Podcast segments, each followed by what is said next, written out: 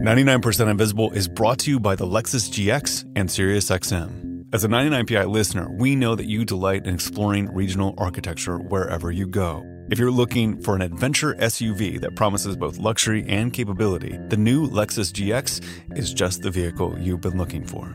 Enabled with SiriusXM, the 2024 GX comes equipped with a rich array of content you can enjoy on your next road trip. In true 99PI fashion, get in a GX today and experience how great design marries form and function. To learn more about the GX and SiriusXM and Lexus vehicles, visit lexus.com slash GX and SiriusXM.com slash Lexus Trial. The all-new Lexus GX. Live up to it. Kohler Smart Toilets combine sculptural design with intuitive technology to deliver a new standard of clean and comfort. You can personalize every element of this fancy toilet, from the integrated warm water cleansing to the heated seat and warm air dryer. A touchless lid, seat, and flush deliver convenience while the self sanitizing bidet one offers peace of mind. I have uh, one of these fancy robot toilets in my house, and I'm telling you, it is the greatest thing I've ever purchased. I love it every single day. Explore the complete lineup at kohler.com slash smart toilets and discover what you've been missing. Robert Half research indicates that 9 out of 10 hiring managers are having difficulty hiring. If you have open roles, chances are you're feeling this too. That's why you need Robert Half. Their specialized recruiting professionals engage with their proprietary AI to connect businesses of all sizes with highly skilled talent in finance and accounting, technology, marketing and creative, legal, and administrative and customer support. At Robert Half, they know talent. Visit RobertHalf.com today. This is 99% Invisible. I'm Roman Mars. For the most part, we take time for granted. Maybe we don't have enough of it, but at least we know how it works. At least, you know, most of the time. A lot of what we think about time and, and how we keep track of it is relatively recent, and some aspects that we take for granted aren't actually all that universal. And today we're going to be talking to a few of my 99PI colleagues for a set of mini stories about our evolving relationship with time. And to get us started, it's Kurt Kohlstedt, the co author of The 99% Invisible City. And in our book, we wrote about the standardization of time that came with the rise of railroads. Right. And before standard times, rail companies had to juggle all of these city specific time zones. But there's one really neat artifact in particular from that period, which really brings the point home. So here's this old ornate clock that hangs on the facade of the Bristol Corn Exchange building in England. So this is a, a, a, lovely clock with red letters and red hands, except for there seems to be kind of what looks like a long black, you know, almost like a second hand potentially, but you know, I, I can't quite make sense of what it's for. Yeah, yeah, one could definitely think that's the second hand, but it's actually a second minute hand. so there are two different minute hands, and they're set about 10 minutes apart from each other. And they're painted those different colors so that, you know, people on the streets below can tell them apart. So does this second minute hand also have to do with trains? Absolutely. Mm-hmm. So they have this one hand that's for Bristol, and then when train travel started becoming more commonplace, they added a second minute hand to show London time. And that's the one that's colored black. Got it. So one hand is for locals, they're still on the local time. The other is for people traveling in and out of the city. And presumably that the local time is based on high noon when the, when the sun is highest in the sky. That's that's yeah. what we talk about in the book. How, did they get this London time that that's uh, showed here in this picture about 10 minutes off? Right. So that's the crazy part apparently they actually sent people out from London on trains with these precisely tuned watches. And so that way they could keep clocks like this one up to date on London time. so so the railroad used the train network to keep track of time. yeah, it's sort of this weird meta phenomenon. And so you have these dedicated timekeepers who would arrive in a given town and then they'd hop off the train and they'd go show their watch to the station master because the local railroad operators needed to know the precise time in London. And then those same watch wearing travelers would hop onto another train to a different city and so on and so forth. And they'd go about basically updating clocks all across the country, one station at a time. That is wild. Imagine all these people riding around just to set clocks. like like everyone's like a cog in their own clock. Yeah. yeah. It's great. They're just parts of a machine.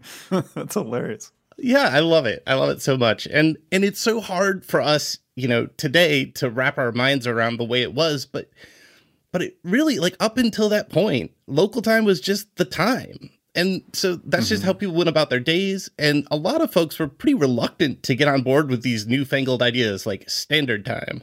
So really this like three-handed clock is a relic of that brief moment in time between the old and new when there was an acceptance that standard time was kind of required in some ways, but local time was still preferred. And, and you were just like in this weird interregnum where both of those things were, you know, equally dominant. Yeah, that's exactly it. And what struck me in writing about this transition is that railroads really effectively collapsed both space and time.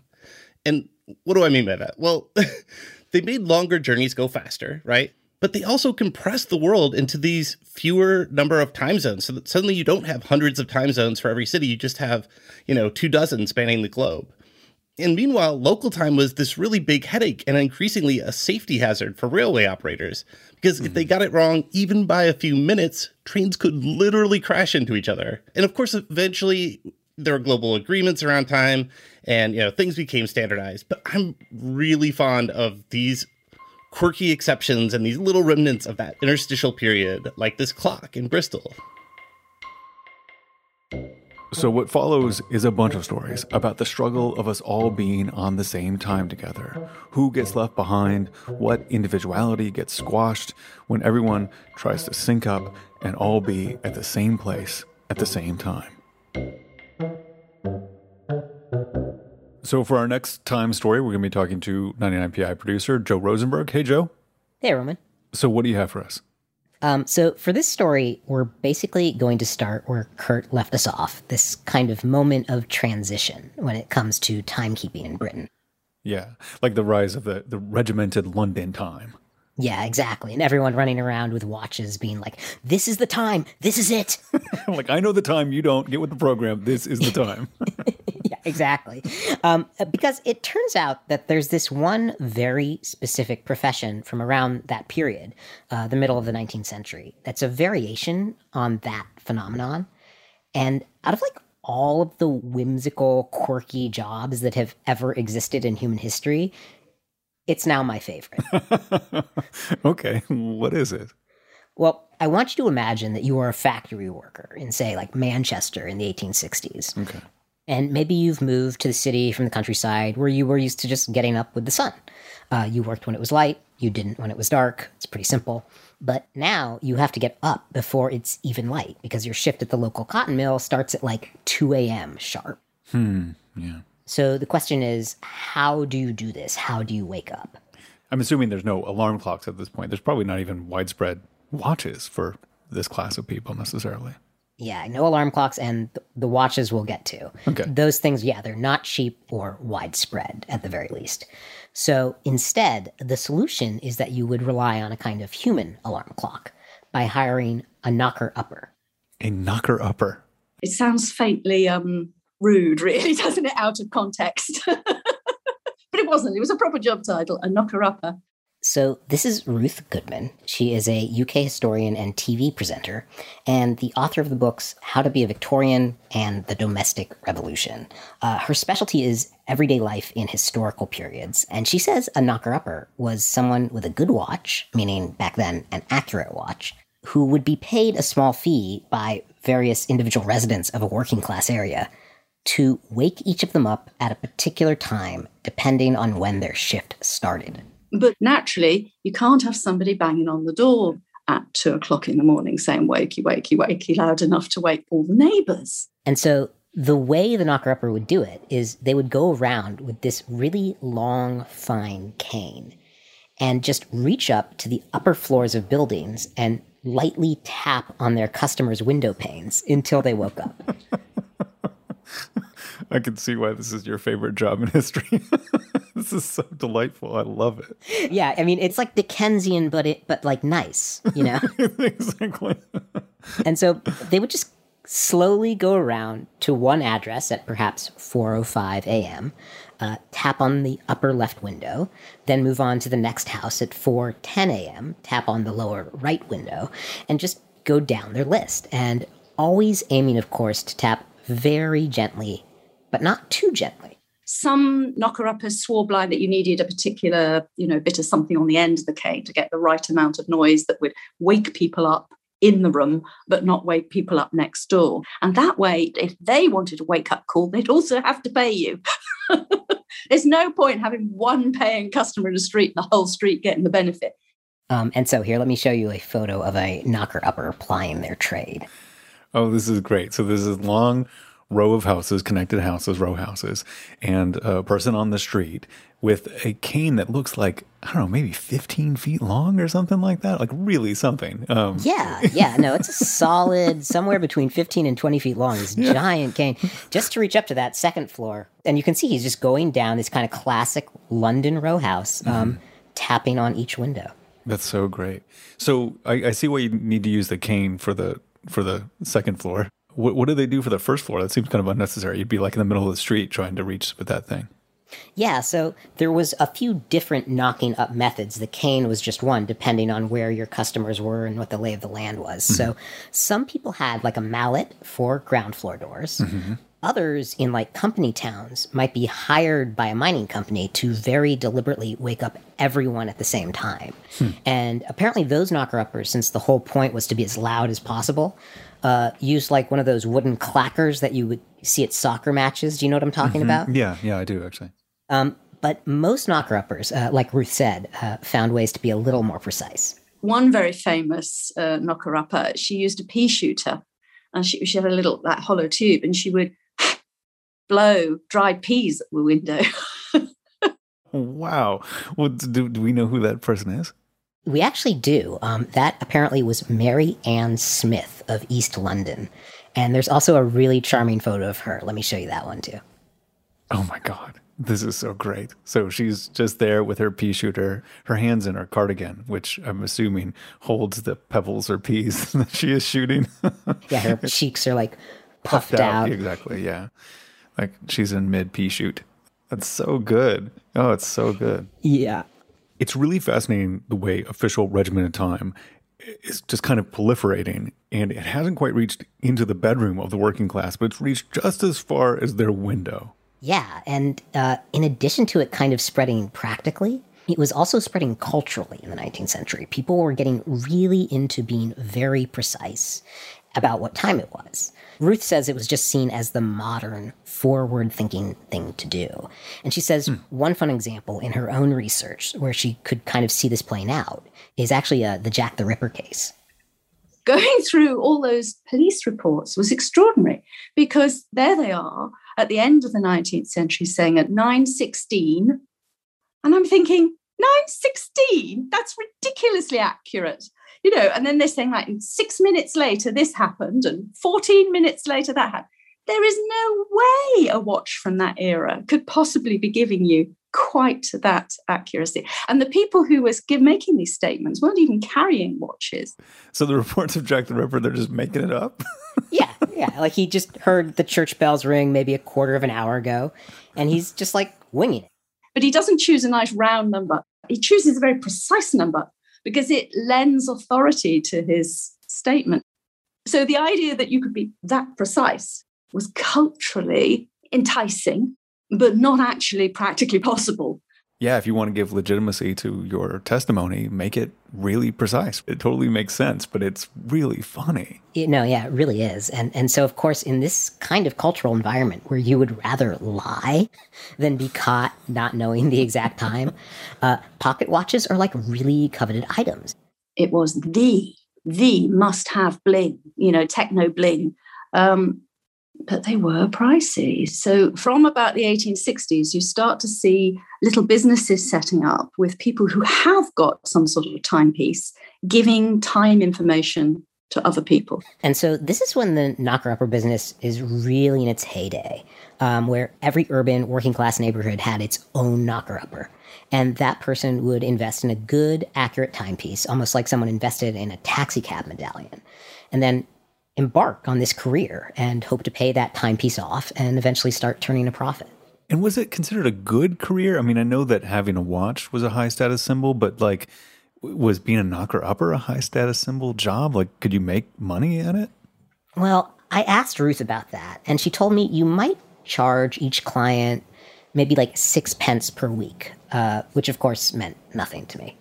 Is that a lot? I guess, or is that within? Well, is that reasonable? Yeah, I'm curious if that's like a. I mean, yeah, it's it's sort of reasonable. I mean, if you had twenty or thirty clients, then you could just about scrape some survival. So it is a, a profession of desperation. It's done by people who are really poor, particularly older women. Um, there seem to be a lot of older female knocker uppers. And so it turns out people like Mary Ann Smith of East London were not the exception. Ruth says that when we think of the Victorian period, we like to think of the women as being strictly in the home. Uh, but the truth is, is that in the lower classes, the number of women earning an income doing heavy manual tasks, hauling bricks, breaking stone, shifting clay, was huge. So many of these women will have been physical laborers in their younger years. And now they've reached a point where they simply can't do that. The body won't take it anymore. And this sort of knocker upper work is the sort of thing that somebody in that position would take. And in some ways, this put them in an even more vulnerable position, as you might imagine, walking the streets of London's roughest neighborhoods alone at night. So it must have been quite a dangerous job, I would have thought, um, particularly for an older woman. You'd have to be pretty tough. I mean, some of the pictures show some of these people who would take a dog with them, you know, personal mm. security, and you can't say you blame them. Hmm. Yeah. Another interesting group of people who did knocking up, however, completely different, and that's the police constables. Oh, so they did like a little a little side gig for for the police constables. Yeah, exactly. Uh, so apparently, most police constables um, did not have a watch, um, like we mentioned before, at least an accurate watch. But those that did, if they had a good watch and a night shift, this was something they could do for a little extra cash. Um, they could, yeah, just like moonlight as a knocker upper.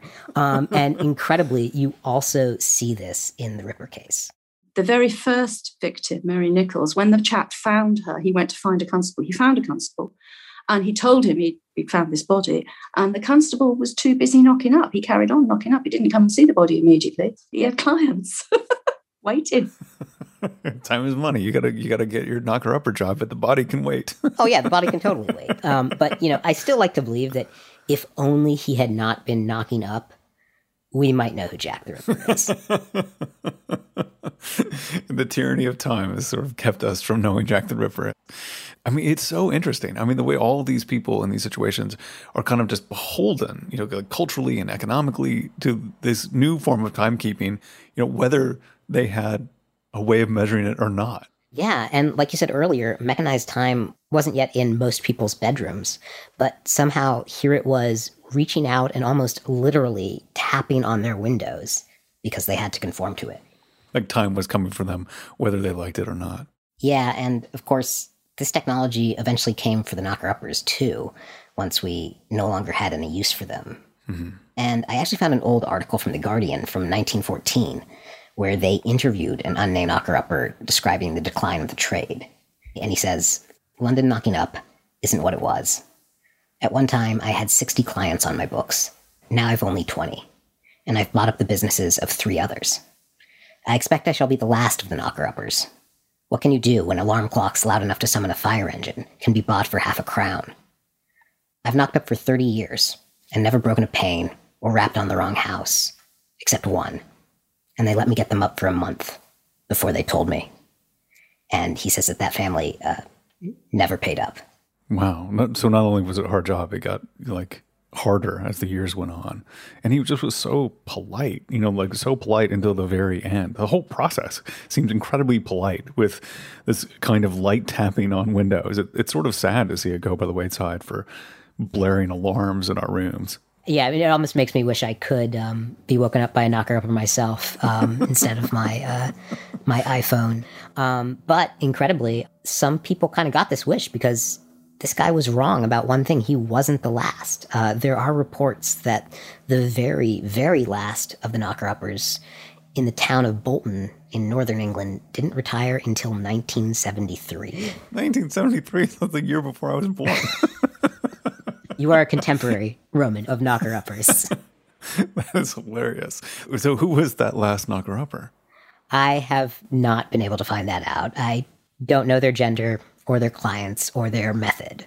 But I'm just really touched that this profession that started out as a kind of harbinger of the forces of change uh, nevertheless turned into a tradition, and in the process, actually kind of became a timekeeping holdout. That is lovely. Well, thank you so much, Joe. Thank you, Roman.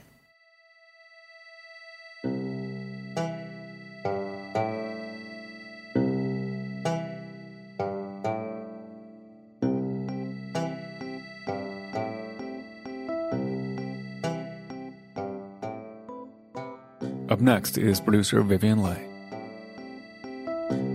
So, ever since COVID started, uh, 99PI went all remote, and the staff has kind of scattered across North America. And so now we have staffers in four time zones, which can be kind of a pain in the ass. But I guess the alternative would be worse. like if we were in one time zone, but but actually 3,000 miles away. Yes, exactly. And that's a story that I have for you right now. it's a story about uh, one time zone, a place with only one time zone, um, and how it's become intertwined with uh, like power and politics and freedom. Wow. Okay. Well, this is dramatic. Let's let's hear it. yeah, like so, as you mentioned, very wide countries like the US or Canada or Russia, uh, we have these multiple time zones to break up the day because, you know, otherwise the amount of daylight in a day would be unevenly distributed depending on how far east or how far west you are. Right.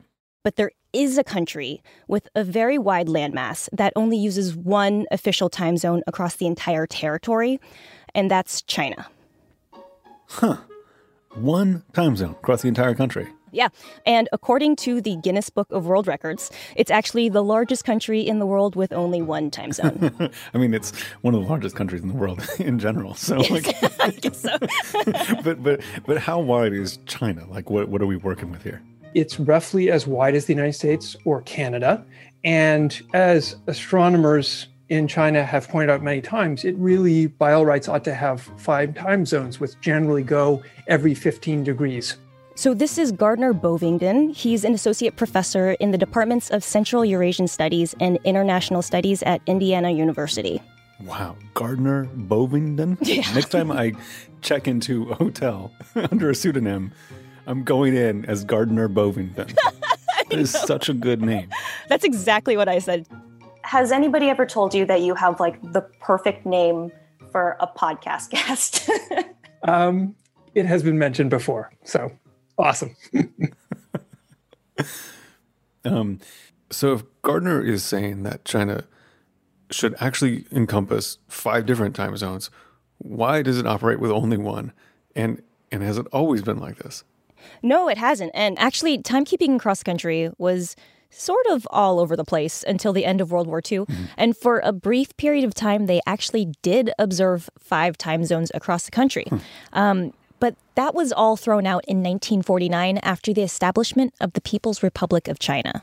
So the Communist Party had just won this long civil war, and leadership thought that having one national time on every clock across China was this very literal way to unite a fractured country. a state has many challenges in trying to touch people in all the parts of the country, what we call the reach of the state. This was a quick, very efficient way to do it to say there's one time, and it's the time we're using for the entire country. And that time is called Beijing time. Which means that when it's 9 a.m. in Beijing, it's 9 a.m. 2,700 miles away in Kashgar. Yeah, so one thing I'm struck by is that if you look at a map, Beijing, that, that's the nation's capital where the national time is based, it's like all the way up in the sort of northeastern part of China. Um, and so, like, that leaves everyone to the west, like, really, like, if it was centered, at least you would have something to work with, you know what I mean? But it's really in one extreme location. So, how does people in the far west deal with a clock that doesn't match their solar day, like, really at all? Yeah, so Gardner is actually a scholar of Xinjiang, which is an autonomous territory in the northwest of China. It's really far west, and it's home to about 12 million Uyghurs who are an ethnic minority native to Xinjiang. Uh, they speak Uyghur and are Muslim, and they are very different culturally from the Han majority, which make up about 92% of the country.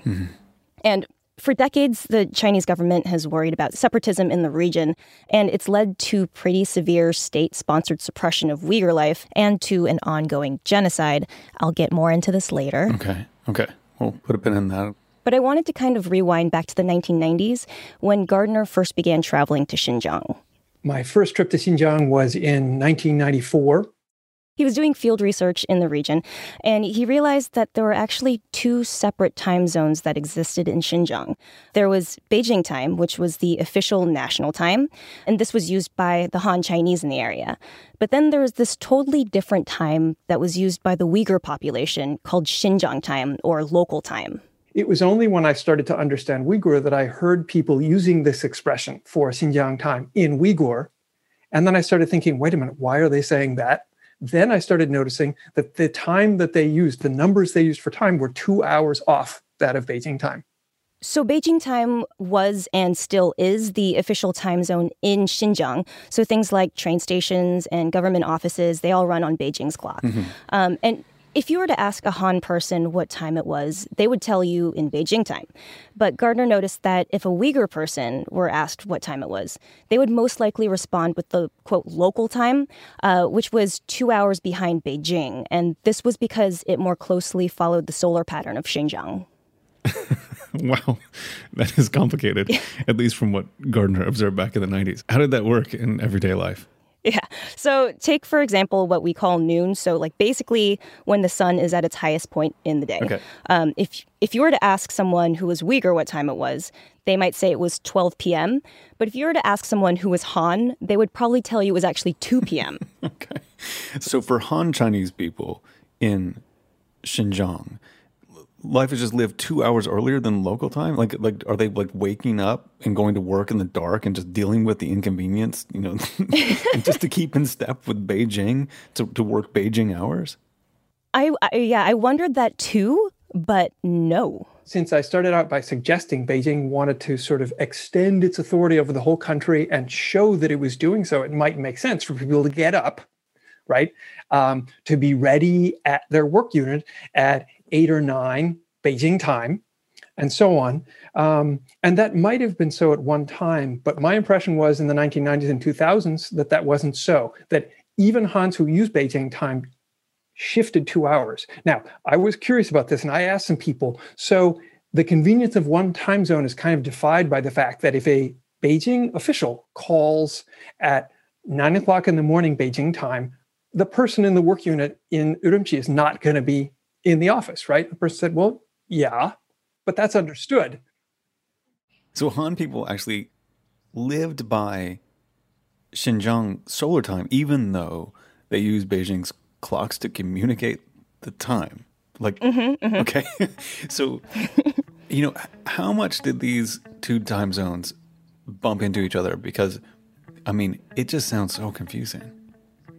Yeah, I mean, kind of. um, so, if you're a foreigner and you're meeting up with a local, you should probably specify which time they're using. Um, I was reading this account from a Han Chinese person who happened to be friends with a lot of Uyghurs, and he was annoyed because he would always show up like two hours early for everything.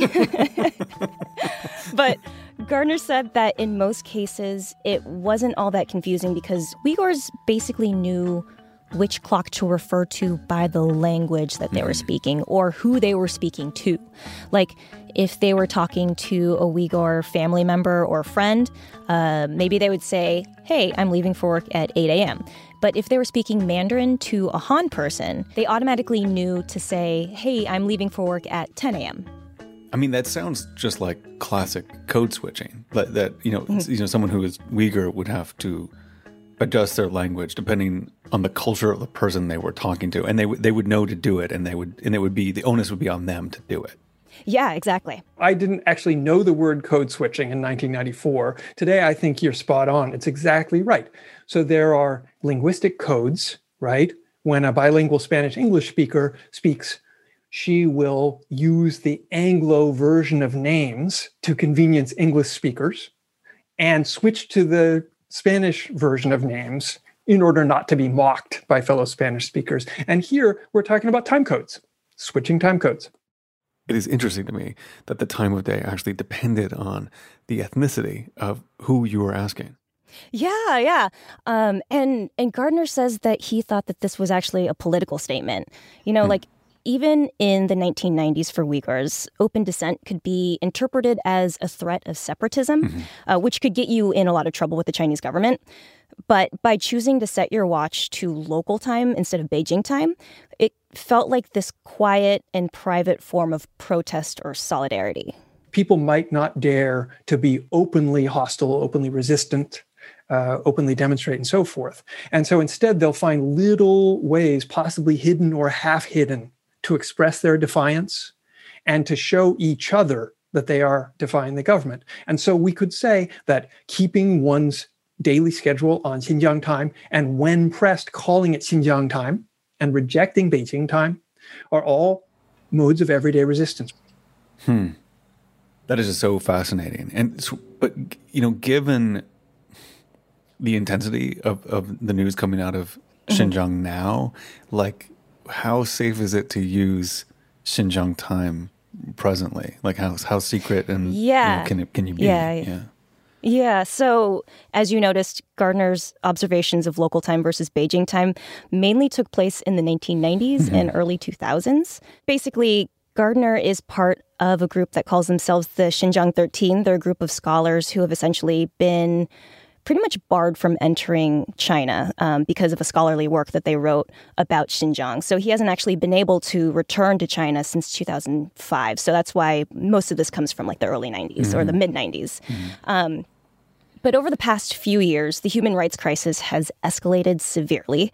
Um, it's at the point where the U.S. has determined that what's happening to the Uyghurs in Xinjiang is genocide mass internment of up to 2 million members of the mostly Muslim ethnic minority group, the Uyghurs. The psychological torture. The U.S. and other countries have labeled China's treatment of Uyghurs as genocide. That China may be expanding its so called re education camps. And among many other human rights violations, a large population of Uyghurs and other Muslim minorities have been detained in what have officially been called, you know, vocational education training centers, mm-hmm. uh, but are effectively re-education camps. I mean, clearly they're camps, which is a distinction between other schools or training centers or prisons as well in some ways. But it's very clear from people that have been in them, that have worked in them, that they are actually camps, that they're a prison space, a carceral space, really a medium security prison. So, this is Darren Byler. He's an anthropologist at Simon Fraser University, and he studies how ethnic minorities in northwest China are surveilled and policed. Mm. Um, he's done a lot of field work in Xinjiang and was last there in 2018. And he says that, you know, because of the pervasiveness of surveillance technology paired with smartphone use, using local time could actually be potentially dangerous. I'm sure most people now have their phone set to Beijing time. Um, and you know, most people expect to have their phone checked, to have it scanned, or in some cases they're they're forced to install nanny apps on their phone, which will upload the data that's being collected on their phone. So most people are aware that everything on their phone is basically state property at this point. And it's not that it's necessarily against the law to use local time, but Darren says that a Uyghur person could be, you know, putting themselves in a vulnerable position if they had their phone set to anything other than Beijing time. So in the government documents or in documents that are, you know, in circulation in the Chinese internet from Xinjiang, they talk really directly about this issue. They say that you should look really carefully at people that are using local time. Um, they don't say outright that it's illegal necessarily in, in most cases, um, but it is certainly something that they're looking at as a sign of suspicion. And there's a laundry list of things that can be interpreted as a quote sign of separatism, like wearing a headscarf, um, having a beard, hmm. ha- having WhatsApp installed on your phone, or simply speaking to someone who lives abroad. Um, these are all things that have gotten people in trouble with the government. Um, and Darren even said that he noticed people having to self censor themselves in all these private ways, like having to change the way that they greet each other over the phone so that they drop Islamic identifiers. Hmm. So time is just one example of how these, you know, intimate parts of Uyghur culture are being suppressed. It's a sign of them potentially being separatists, of being, you know, more loyal to their own ethnicity, their own geographic location than the nation. Um, and so there's a, there's definitely pressure on people to use Beijing time. I mean, when you think about the history of the implementation of one time zone, you see it sort of presaging all this other form of suppression that has these differences that are perfectly capable of existing inside of one country. You know, like time zones can exist inside one country. And it, it just kind of stunning that they once had five time zones and created one, you know, and how, what that says about everything else. Yeah, and Gardner Bovingdon from earlier in the piece said that, you know, even from the beginning, it was very clear who wasn't going to fit into a system built on Beijing time. You design a system of timekeeping that's manifestly at odds with the local experience of the sun's transit through the sky, and so reminds people constantly you are at the periphery, you're not in the center. Gardner said something kind of interesting, which was like, the reason why it's set to Beijing time is because this is the capital. This is where the orders emanate. Um, this is where you should be looking for for leadership. Um, but that really shows how little thought that they put into the people, you know, three thousand miles away in the West. Like how how little consideration that it took to consider what their days might look like and how little consideration they had for the sun. Like it is telling to me that there's this denial of reality that goes along with this denial of human rights. Like yeah. it's not surprising to me that those two things go together. Yeah. So, well, I got really intense there at the end. I, I thought we were just going to talk about time zones. Well, that was incredibly fascinating. Thank you so much.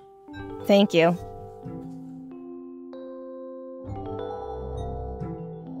When we come back, Chris Berube on the surprisingly controversial issue of springing forward and falling back. After this.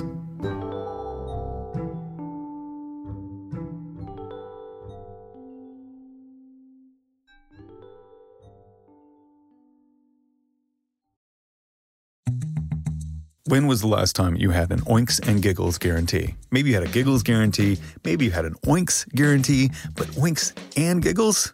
That's reserved for one thing only the Peppa Pig Caravan Playset.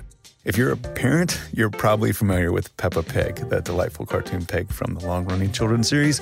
Peppa inspires people of all ages to jump through life and its muddy puddles with enthusiasm. You can now bring Peppa into your home in physical form with the Peppa Pig Caravan Playset. Instead of just seeing her on the screen, your kids can take Peppa into the home, have some imaginative play, open ended, creative. It's good for your brain, it's good for your soul. Peppa Pig, inspiring kid confidence since 2004. Peppa Pig is a trademark of Hasbro, created by Mark Baker and Neville Astley.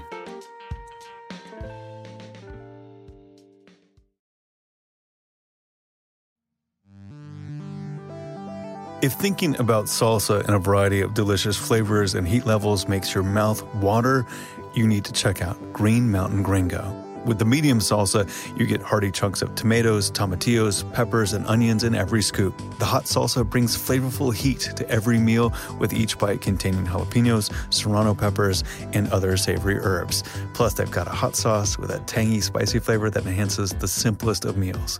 We've been going through a really big cheese quesadilla phase in our house. I don't know why.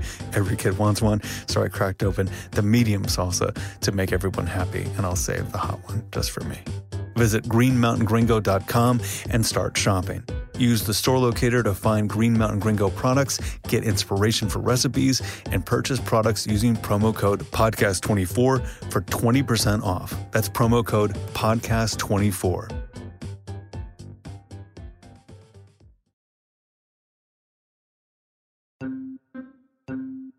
This show is sponsored by BetterHelp. What's the first thing you'd do if you had an extra mm-hmm. hour in your day? Would you go for a run? You'd take a nap? Read a book? A lot of us spend our lives wishing we had more time. The question is time for what? If time was unlimited, how would you use it? The best way to squeeze that special thing into your schedule is to know what's important to you and make it a priority. Therapy can help you find what matters to you so you can do more of it. If you're thinking of starting therapy, give BetterHelp a try. It's entirely online, designed to be convenient, flexible, and suited to your schedule. Just fill out a brief questionnaire to get matched with a licensed therapist and switch therapists at any time for no additional charge. Learn to make time for what makes you happy with BetterHelp. Visit betterhelp.com slash invisible today to get 10% off your first month. That's betterhelp, H-E-L-P dot com slash invisible.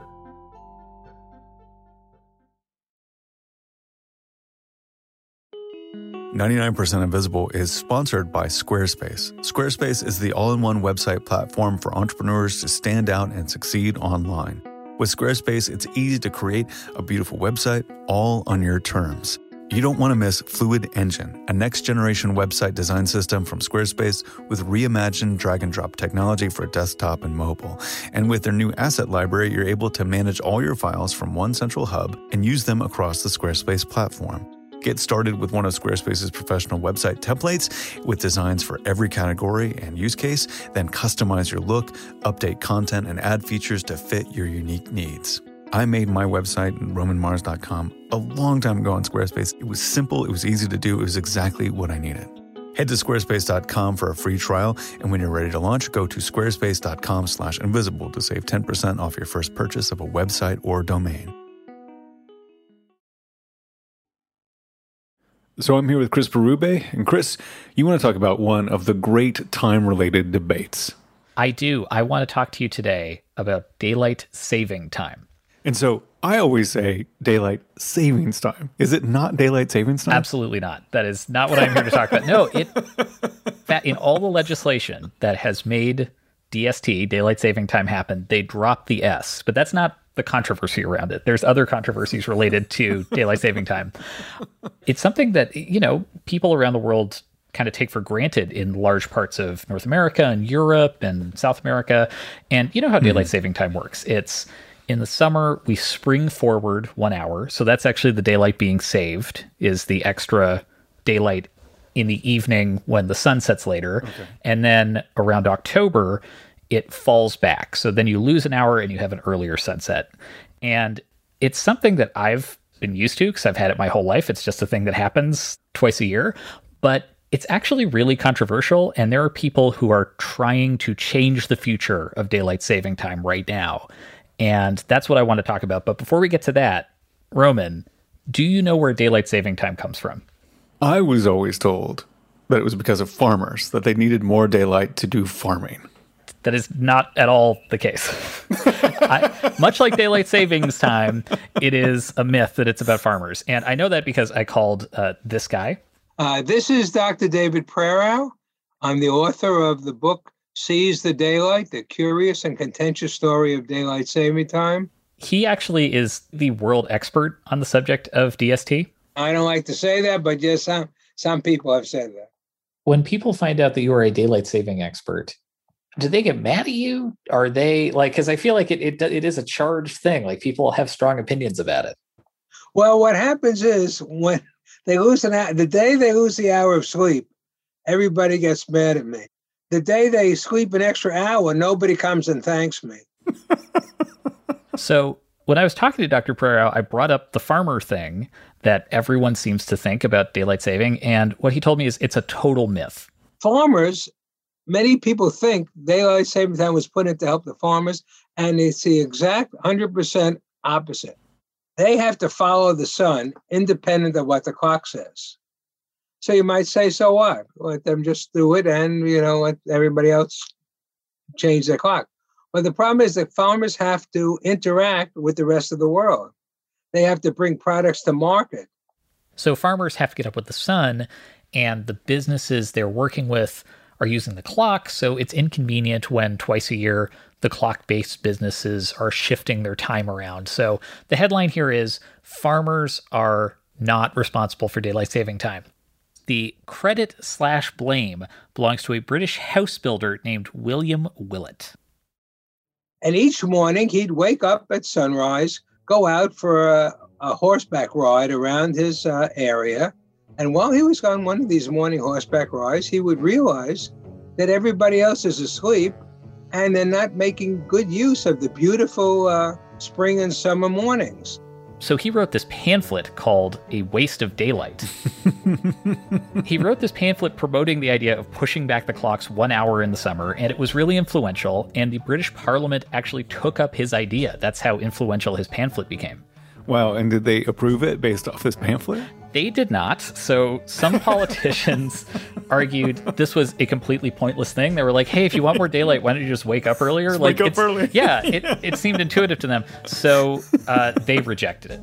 But Willard was not the type to be uh, dissuaded. So the next year, he came back again with the same proposal and the same proposal the next year and the next year as it kept being considered but uh, rejected. And this became a perennial piece of legislation. So, actually, like Winston Churchill became a champion of this. He was the headline speaker at a big rally for daylight saving, but it was rejected in 1911. It was rejected in 1912. It was rejected in 1913. It was rejected in 1914. And then.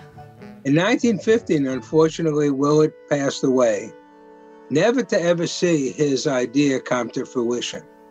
If Willett had lived one more year, he would have seen his idea implemented because in 1916, World War I was in full swing, and across all of the countries fighting in the war, there was an energy crisis because a lot of coal miners had joined the military. So they wanted to save energy because there wasn't enough coal miners to actually provide the energy that they needed to run the country. Exactly. And Germany were the first country to realize like, hey, one great way to save energy is to do this daylight saving thing that Britain has hmm. been considering for all these years. So Germany brings it in, and then immediately Britain becomes really jealous. Within a month after having rejected it for seven or eight years, within a month of the Germans putting it in, the British put it in, and eventually the countries put it in on both sides of the war. And that's how we got daylight saving is because of World War One. That's amazing, and also keeping up with the Joneses during World War One which is just an amazing part of that story. Yeah, it might be more accurate to say we got it because of World War One and jealousy. Those are the, the causes of it. And actually at first it was it was really complicated. It was a big problem because people kept breaking their clocks because the clocks were not built in a way that you could manually move the hour hands back and forth. Right. But um, fast forward a hundred years, and throughout the last century, most of Europe adopted daylight saving time. It spreads to North America. Countries around the world have tried using it on and off. And what we see now is about 70 countries worldwide have daylight saving time. And even though it's common, it's still pretty controversial. Like, I grew up in Canada. I really like daylight saving time in the summer because you get that extra sunlight in the evening. But I'll say during Canadian winters, when daylight saving time goes away and we go back to standard time, it can be brutal. Like there are parts of Canada where you could just get these really early sunsets. well, well, that that part of daylight saving. It's not that I have a problem with daylight saving in terms of like. I think it should be there all the time. You, you, you mean? Like I don't understand why it needs to fall back. I think is the thing. So my my sense of the controversy is the period of time that is not daylight saving time, not the part that is. Does that make sense? Yeah, and you're not alone in that position at all because about 10 years ago, there was a political movement in the United Kingdom where this whole idea comes from to take daylight saving time and push it even further. Oh, that's exciting. Well, here's a question. Could this weekend be the last time we put the clocks back? Assuming you remember to, of course. Well, there are growing calls this lunchtime for exactly that, saying the current system is outdated. You go to work, it's dark, you come home, it's dark. Hated. Perhaps we should do with an extra hour light, uh, get a lot more done when it's light, children can play out longer. And it became this really popular campaign. It actually had a catchy name. The name of the campaign was Lighter Later. Lighter Later. Joining me now at Lighter, Lighter, what Lighter Later campaign Good morning. lighter later campaign. This is Daniel. Yeah, memorable name, really hard to say. and actually, the lighter later campaign wasn't just about moving the clocks up one hour in the winter. That campaign actually proposed that we double daylight saving time in the summer. You're going to have to explain what that means because I, I, have a very tenuous grasp on daylight saving as it is. so it's complicated, but please bear with me. So, under lighter later, you'd have an extra hour of daylight in the winter. Basically, you wouldn't do the you fall back. Fall back, okay, yeah. Mm-hmm. And then just for a treat, just for fun, let's actually give ourselves one other hour of daylight in the summer. So basically, the clocks will move forward one hour all year round. In the winter in Great Britain, you'd be on summertime, and in the summer, you'd be on something called double summertime. So it just shifts everything. That's exactly right. And when this campaign was rolling out, they were listing all these benefits and like just listen to the list of benefits of double daylight saving time. It, it sounds really good. It's claimed the overall health of the nation would improve as people could enjoy daylight for longer. Children, they'd benefit as many of them aren't allowed to leave their homes after dark. They'd be able to play outside for longer. It's estimated up to 100 road deaths could be prevented annually across Britain due to better visibility, and around 450,000 tonnes of CO2 would be saved by people switching their lights on later. It's great for the environment. It's great for safety. It's great for health. Like, what is not to love about this idea? I mean, it sounds fantastic. It does. It does seem like as you begin to creep up even further, um, it'd be really dark in the morning, right? Oh, 100%. but I mean, just think about all those benefits, right? I, the argument they always made was like, look, yes, obviously it would be darker in the morning than we're used to, but the benefits outweigh that one yeah. negative part of this. So in 2012, the UK Parliament actually decided to take up this idea. And it felt like one of those few things that everybody could agree on. So environmentalists liked it, business leaders liked it.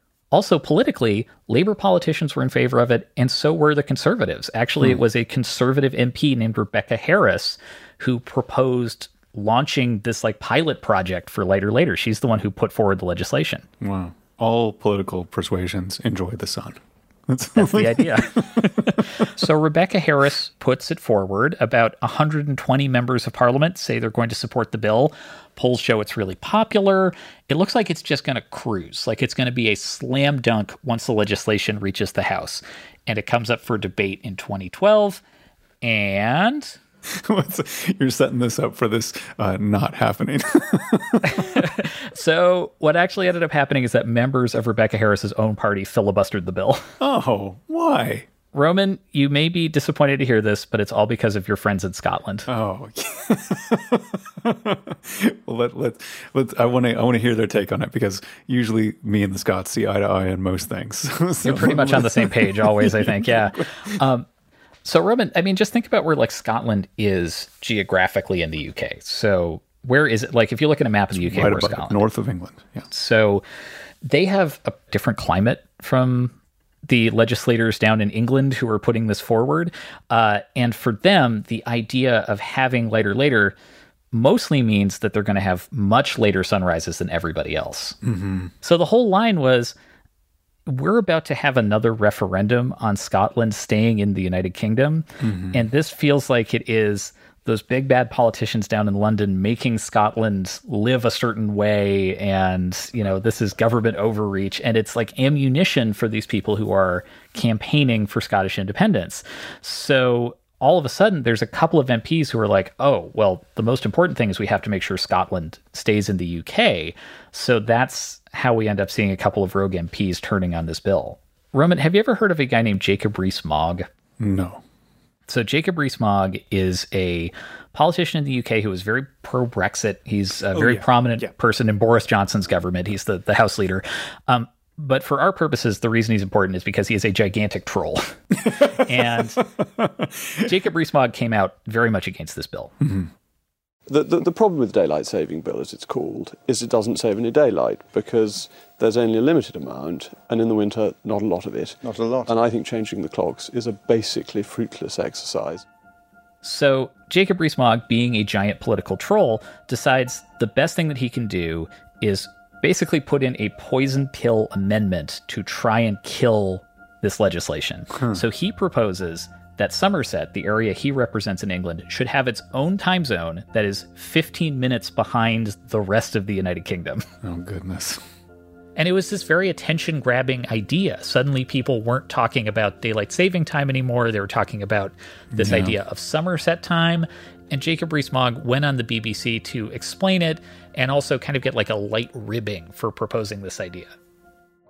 Correct me if I'm wrong, but uh, hasn't Somerset always been 15 minutes behind the rest of us? in many ways, Somerset is ahead of the rest of the country and a leader in all things. What you're trying to do is, is, is sabotage the bill to move the clocks forward, correct? Basically, yes the bill comes up for debate and they spend a lot of time talking about Scotland, a little bit of time talking about the joke idea in Somerset. But in the end, the dissident MPs are able to talk out the bill. Basically, they just debate it long enough that the clock runs out and the bill just dies. So that there's really like a classic filibuster. They like ran out the clock yeah. from talking and that exactly. and it died. So there is sort of widespread support. There's some, you know, valid reasons to not, because I'm I'm I'm always on the side of Scotland, to tell you the truth. and then there's some invalid reasons to not do it, uh, like this uh, trolley guy. So where where are we? Like, what are the options now? Well, the UK isn't getting a second time zone. Like they aren't going to give yeah. Scotland its own time zone, which could solve some of these problems. And the government has said they're not taking up the daylight saving issue anytime soon. Mm-hmm. And even if they did implement lighter later, there's no guarantee, even with all the support that it has, there's no guarantee that it would be popular because there's something I have been holding back from you, Roman, and that is that the UK has actually tried this before. Oh. So during World War II, to save energy, they tried switching to double summertime. And I talked to our expert, David Prerau, about this, and he told me people just really hated the dark mornings. It was considered a wartime measure by a lot of people. A lot of people, especially the rural people, who again still had a very large uh, political influence, a lot of them felt it was a very uh, disruptive to their situation and were willing to accept it during the war. So, you know, but once the war was over, they wanted to get rid of it right away. And that's not the only experiment that hasn't worked. So the UK also tried permanent daylight saving time in the 60s. So they basically didn't change the clocks, they just mm-hmm. had the mm-hmm. later evenings in the winter. Mm-hmm. And people didn't like that and they switched back. And here's the wild thing the United States tried it during the energy crisis in the 70s. Oh, I had no idea and people didn't like that either. And every time this happens, despite all the yeah. benefits, despite saving energy and being better for exercise and saving lives, the dark mornings are the thing that people always complain about. It's really interesting that everyone thinks that they want this new thing. And when they get it, they really hate it. Yeah. And people keep thinking that they'll figure out the best way to fiddle with daylight saving. And we have these examples in the United States and the United Kingdom where you know, we've tried something else. We've tried the later evenings and then gone back to the system that we already have. Right. Oh, right. Oh, my goodness. And David Prerau, our expert, he thinks the system we have now is pretty good. And he gets why people keep messing with it. But basically, all he wants is that people look at history and have a better debate about it. At this point, I have sort of a mission to at least try to get states uh, and the federal government, if they're talking about making changes, to make change based on uh, facts and reality and history, and not just on uh, surface knowledge. And if they do that, that's, that's fine with me because uh, I don't mind uh, whatever they choose as long as they choose uh, after having considered all the options. I like him. He's like from the 99PI school of design think about what you're doing, listen to history, know that it can be changed. It's uh, everything's in a continuum, but you just have to think about it. Don't just react. That's um, that's so good. Thank you, Chris. Thanks, Roman.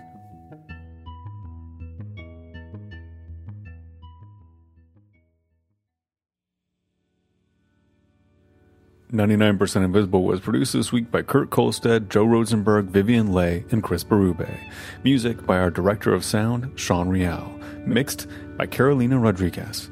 Delaney Hall is the executive producer. The rest of the team is Christopher Johnson, Lasha Madan, Katie Mingle, Emmett Fitzgerald, Sophia Klatzker, and me, Roman Mars. We are a part of the Stitcher and SiriusXM podcast family, now headquartered six blocks north in the Pandora building in beautiful Uptown, Oakland, California.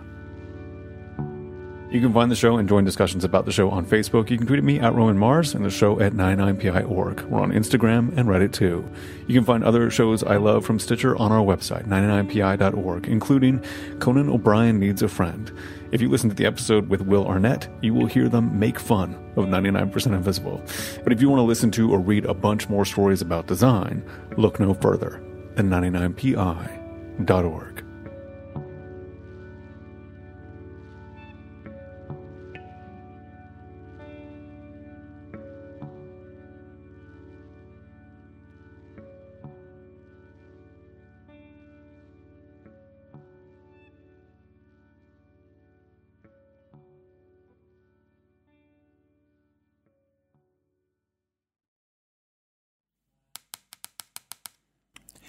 Hello. Hello. It's Stitcher O'Clock. it's time to go to the SiriusXM factory.